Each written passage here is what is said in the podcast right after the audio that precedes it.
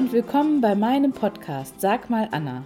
Ich bin Anna Paki und arbeite als Redakteurin bei RTV Gesund und Vital. Hier im Büro werde ich ganz oft zu Ernährungsthemen befragt. Ich bin nämlich Ökotrophologin. Sag mal Anna, ist das eigentlich gesund? Anna, stimmt es das? Und daraus ist die Idee zu diesem Podcast entstanden. Mein Thema heute, gibt es eigentlich gesunde Dicke obwohl auch heute eigentlich das Schönheitsideal noch schlank ist, hat sich doch in den letzten Jahren einiges getan, wie ich finde. Weil anders als in den 90ern, als Supermager angesagt war, geht es heute doch eher darum, dass man durchtrainiert ist. Und das Motto, das vor allem auch durch Influencer an die neue Generation herangetragen wird, lautet Strong is the new skinny. Also Muskeln zu haben ist wichtiger als super schlank zu sein.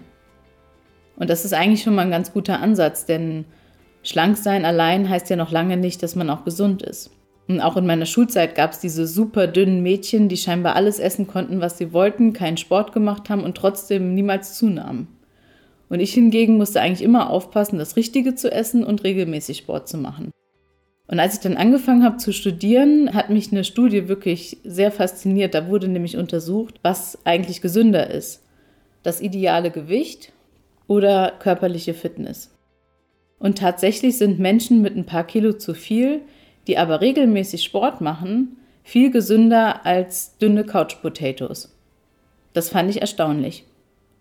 Und auch heute beschäftigt sich die Wissenschaft natürlich noch viel mit dem Thema, wie viel Übergewicht ist noch okay und wann fängt es an, zu einem gesundheitlichen Risiko zu werden. Und der Beurteilungsmaßstab, der dafür hergenommen wird, ist der BMI und obwohl der BMI schon seit einigen Jahren in der Kritik ist, hat er sich eigentlich international durchgesetzt. Und in der Kritik ist er deshalb, weil er für die Durchschnittsbevölkerung konzipiert wurde. Und wenn jetzt aber jemand besonders viel Muskelmasse hat, weil er zum Beispiel Leistungssportler ist und Muskeln wiegen mehr als Fett, dann ist der BMI nicht mehr so aussagekräftig, genauso wie bei Menschen, die besonders klein oder besonders groß sind. Aber weil es einfach zu berechnen ist und man außer Gewicht und Größe zu messen wirklich nichts anderes braucht, hat er sich einfach als Maßstab durchgesetzt.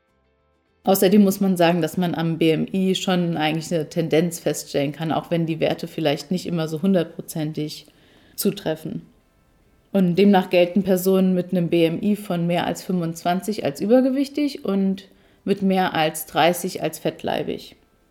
Was jetzt interessant ist, ist, dass Studien aber herausgefunden haben, dass Menschen mit einem leicht erhöhten BMI von 27 eigentlich die höchste Lebenserwartung haben.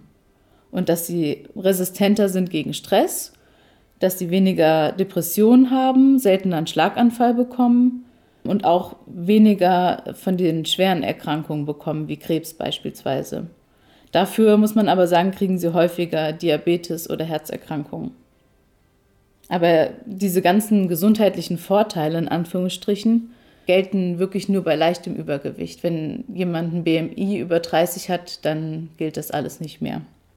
Außerdem muss man natürlich sagen, dass man nicht automatisch, wenn man ein BMI über 30 hat, krank wird, sondern dass lediglich das Risiko zu erkranken steigt.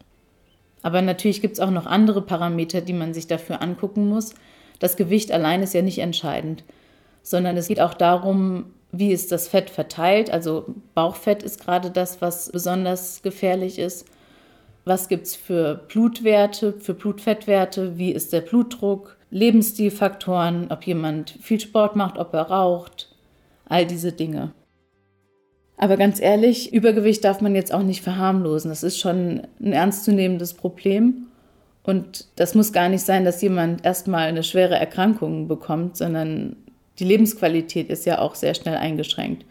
Also wenn ich Schmerzen in den Gelenken habe oder wenn ich die Treppen nicht mehr hochschaffe, weil ich total kurzatmig bin, dann ist das ja auch schon so eine Einschränkung, dass ich eigentlich sagen muss, ich muss was ändern, wenn das Übergewicht meinen Alltag so beeinträchtigt.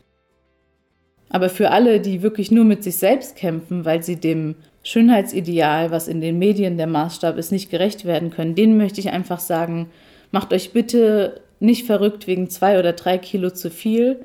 Wichtiger ist es doch, gut zu essen und euch so viel wie möglich zu bewegen. Denn das ist eigentlich der Schlüssel zu Gesundheit und Wohlbefinden. Eure Anna.